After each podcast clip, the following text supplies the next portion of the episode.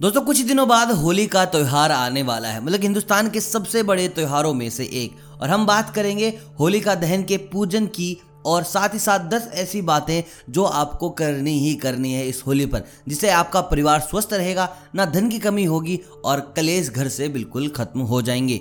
देखिए, पहली चीज़ होलिका दहन करने से पहले होली की पूजा की जाती है और पूजा करते समय पूजा करने वाला व्यक्ति, जो भी इंसान पूजा करने वाला है, होलिका के पास जाकर पूर्व या उत्तर दिशा की ओर मुख कर कर ही बैठे। ऐसा करने से आपको पूजा का पूरा पूरा फल मिलता है। दूसरी चीज़, आपके पास पूर्ण सामग्री होनी चाहिए। कुछ छोड़ना नहीं आपको, जैसे कि एक लोटा जल होना चाहिए, माला होनी चाहिए, रोली, चावल, जिन्हें आप अक्षत भी बोलते हैं, गंध, पुष्प, कच्चा सूत गुड़, साबुत हल्दी, मूंग, बतासे, गुलाल, नारियल, ये चीज़ें आपके पास होनी ही होनी चाहिए। और इसके अतिरिक्त जो सबसे ज़रूरतमंद चीज़ है, वो है नई धान। नॉर्थ की तरफ़ लोग रखते हैं गेहूँ की बालियाँ। इसके बाद होलिका के पास गोबर से बने ढाल तथा अन्य खिलौने रख दीजिए। आप अपनी लोकल भाषा में क्या बोलते हैं इनको, आप ये भी कमेंट करके बता सकते हैं। देखिए, जो आप खिलौने बनाते हैं, गोबर की ढाल बनाते हैं, वो चार मालाएँ आपको अलग रखनी है। पहली आपके पितरों के नाम की हो गई, दूसरी आपके हनुमान जी के नाम की हो गई, तीसरी आपकी शीतला माता के नाम की हो गई, चौथी आपके घर परिवार के नाम की हो गई। कच्चे सूत को होलिका के चारों ओर तीन या सात परिक्रमा करते हुए ही लपेटना चाहिए। कुछ लोग क्या करते हैं, जब तक सूत खत्म नहीं होता, चक्कर लगाते रहते हैं, चक्कर लगाते रहते हैं तो ये बेहद गलत है। आप कच्चे सूत को होली के चारों तरफ़ तीन या सात बार ही परिक्रमा लगाते वक्त लपेट दें उसके बाद ना करें या उससे पहले ना करें। सूत भी इसी तरीके से लें ताकि आप जब या सात चक्कर लगाएँ, तीन चक्कर लगाए, उतने में ख़त्म हो जाए या फिर उसको तोड़ लें। उसको ख़त्म करना ही आखिरी गोल नहीं है। देखिए, फिर लोटे का शुद्ध जल व अन्य पूजन की सभी वस्तुओं को एक एक करके होलिका को समर्पित करें।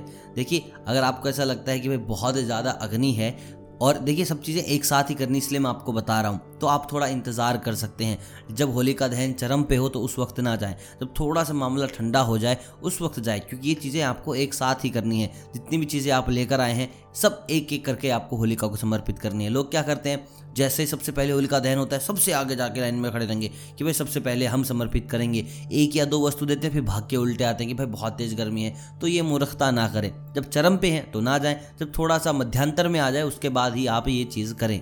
जैसे आपका पूजन हो जाता है, उसके बाद जल से अर्घ्य दे दें।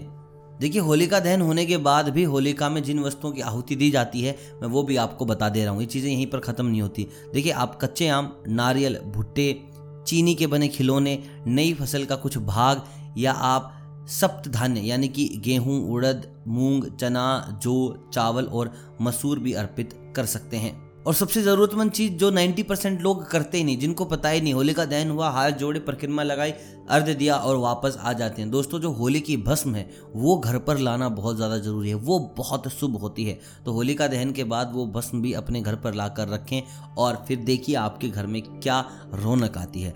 घर में धन संपत्ति आती है, आर्थिक स्थितियाँ मज़बूत होंगी और साथ ही साथ आपसी रिश्ते भी मज़बूत होंगे। तो दोस्तों, ये थी पूरी विधि होलिका दहन की। आप इन बातों का ज़रूर ध्यान रखेंगे। इसके बाद भी अगर कोई सवाल, कोई त्रुटि, कोई समस्या रह जाता है, कोई शंका है आपके दिमाग में तो आप कमेंट करके हमसे पूछ सकते हैं। डिस्क्रिप्शन में मैं इंस्टाग्राम का लिंक भी डाल दे रहा हूँ, जहाँ आप हमसे सीधा वार्तालाप कर सकते हैं। वीडियो अगर पसंद आए तो आपको पता है आपको क्या करना है। बेलाइकन दबा लें, क्योंकि होली से जुड़ी और भी बहुत सारी अपडेट्स आपको देनी है। मिलता हूँ बहुत जल्द, तब तक आप सभी को अलविदा। जय श्री राम।